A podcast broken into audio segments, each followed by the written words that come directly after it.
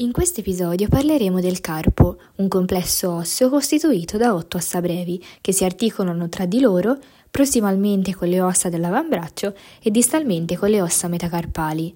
Nell'insieme queste ossa hanno la forma di una doccia con concavità anteriore. Possono essere suddivise in una fila prossimale e in una fila distale. In particolare, nella fila prossimale troviamo in senso lateromediale l'osso scafoide, l'osso semilunare, l'osso piramidale e l'osso pisiforme, mentre nella fila distale troviamo l'osso trapezio, l'osso trapezoide, il capitato e l'uncinato. L'osso pisiforme si articola con la superficie palmare o anteriore dell'osso piramidale ed è quindi separato dalle altre ossa del carpo che invece si articolano in modo contiguo.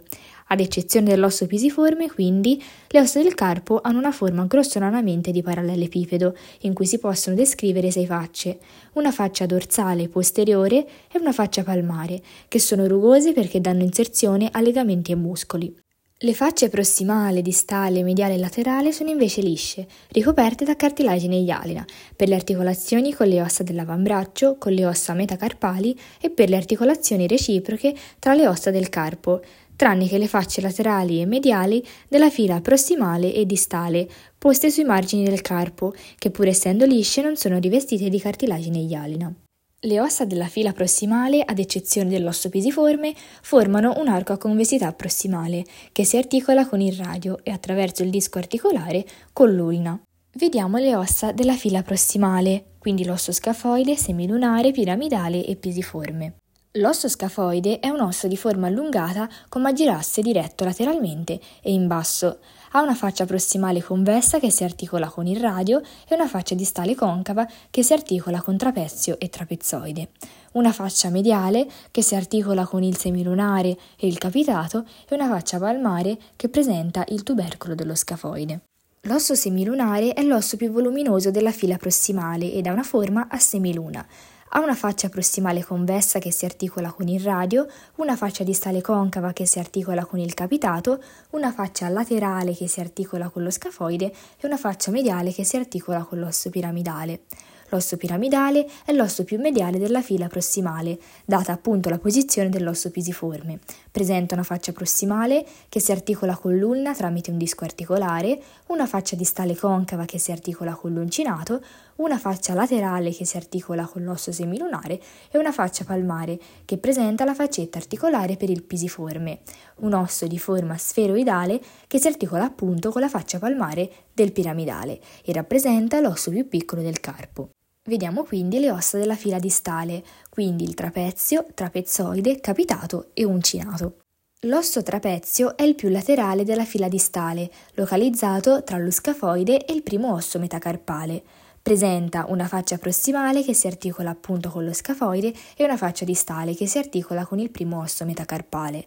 La faccia mediale si articola invece con il trapezoide e con il secondo osso metacarpale, mentre la faccia palmare presenta il tubercolo dell'osso trapezio.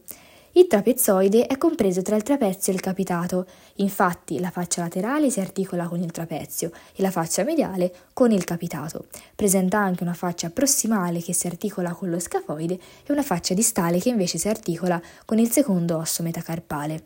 L'osso capitato è il più grande delle ossa del carpo e presenta un rilievo prossimale che si interpone tra scafoide e semilunare.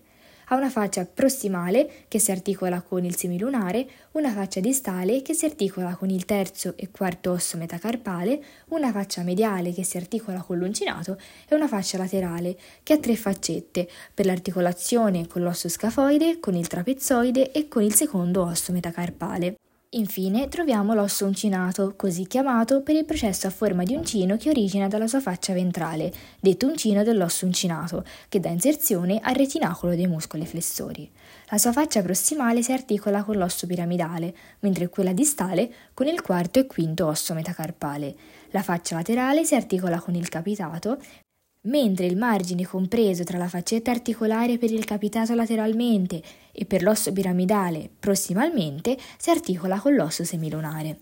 Lo scheletro del metacarpo è formato da cinque ossa lunghe, le ossa metacarpali, che sono numerate in ordine latero-mediale dal primo al quinto.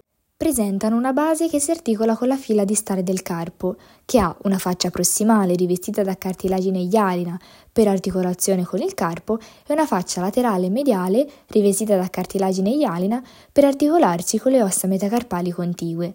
Poi un corpo di forma prismatica triangolare, con una faccia dorsale, una laterale e una mediale, separati da tre margini, uno laterale, uno mediale e uno palmare, e infine una testa distale, arrotondata e convessa, che presenta una faccia articolare più estesa centralmente per l'articolazione con la base delle falangi prossimali delle dita.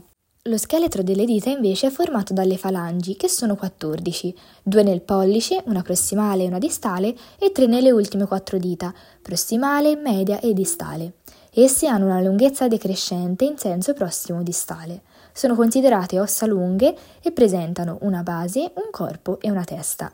La base nelle falangi prossimali ha una faccia articolare per la testa delle ossa metacarpali corrispondenti, mentre nelle falange medie e distali la faccia articolare è più estesa perché corrisponde alla superficie articolare della testa delle falangi corrispondenti.